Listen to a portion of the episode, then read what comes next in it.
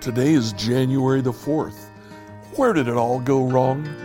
Let's find out together as we study Genesis 5 to 9.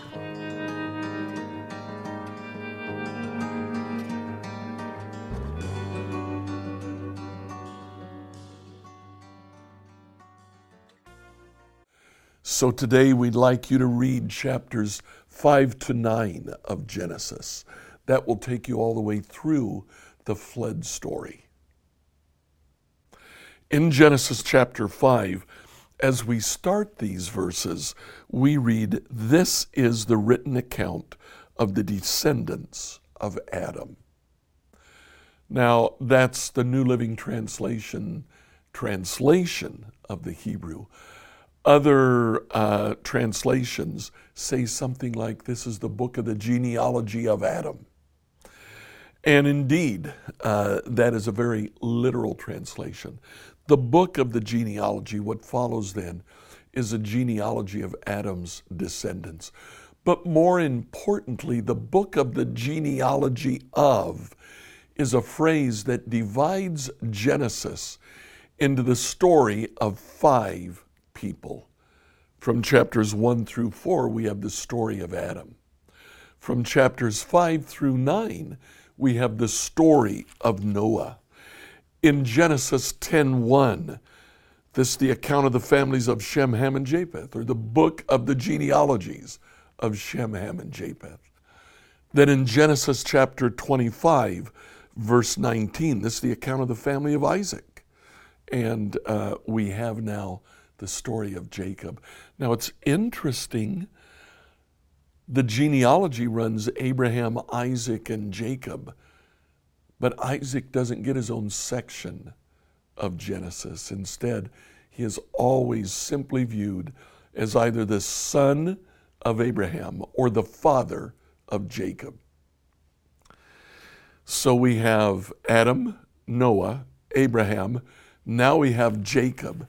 Then in chapter 37, verse 2, this is the account of Joseph and his family. More literally, this is the book of the genealogy of Joseph. Now, the interesting, interesting thing is that uh, immediately you have no genealogy. There is no genealogy that the author of Genesis goes into. Instead, he goes straight into the story of Joseph. The book of Genesis is divided into the story of five people Adam, Noah, Abraham, Jacob, and Joseph. And in each case, there is a purpose in what the author tells us.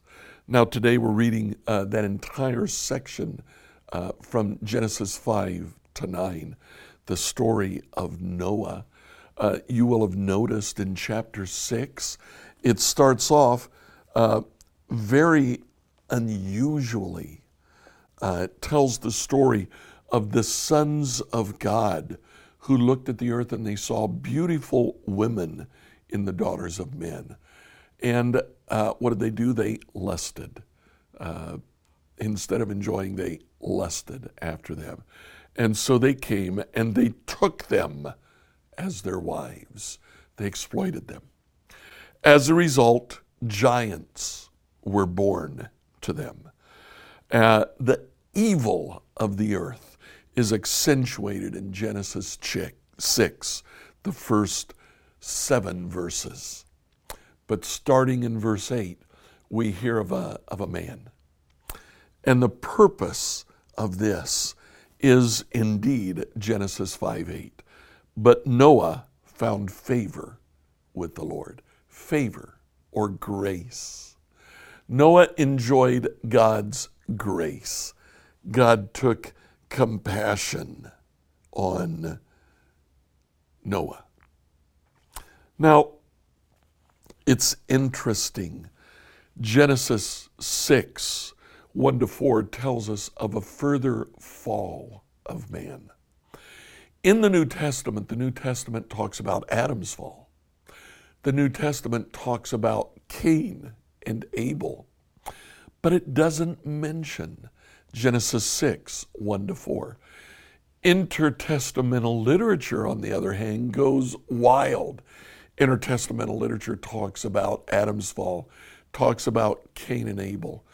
And when it comes to Genesis 6 1 to 4, there are entire books written that explain this fall, that narrate this fall, that go into great detail.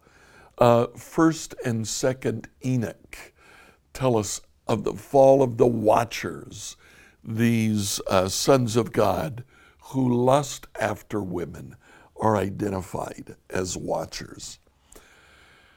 In the New Testament, it really doesn't mention that at all. It certainly does mention Noah, though.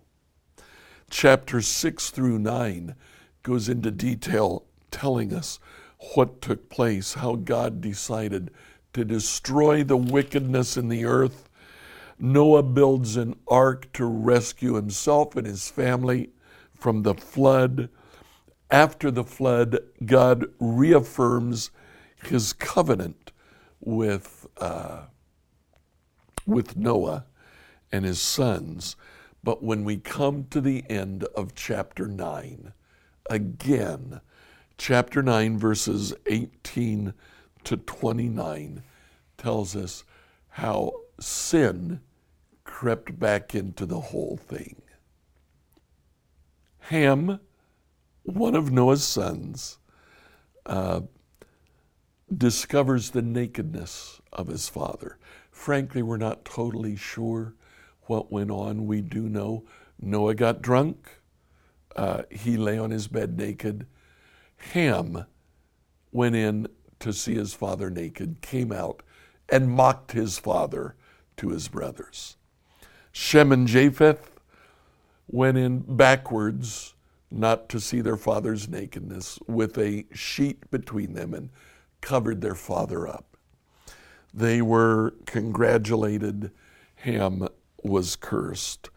The whole point of this passage is to let us know that God destroying the evil on the earth did not take care of the problem of sin. We continue on next week looking at Abraham to see the next section of the story of God dealing with sin. Today, as you read these chapters, think about your own life. Where does sin crop up its ugly head in your life? Give that to the Lord today. Let Him take care of it for you. Please like, follow, and subscribe on whatever platform you use to listen to this podcast.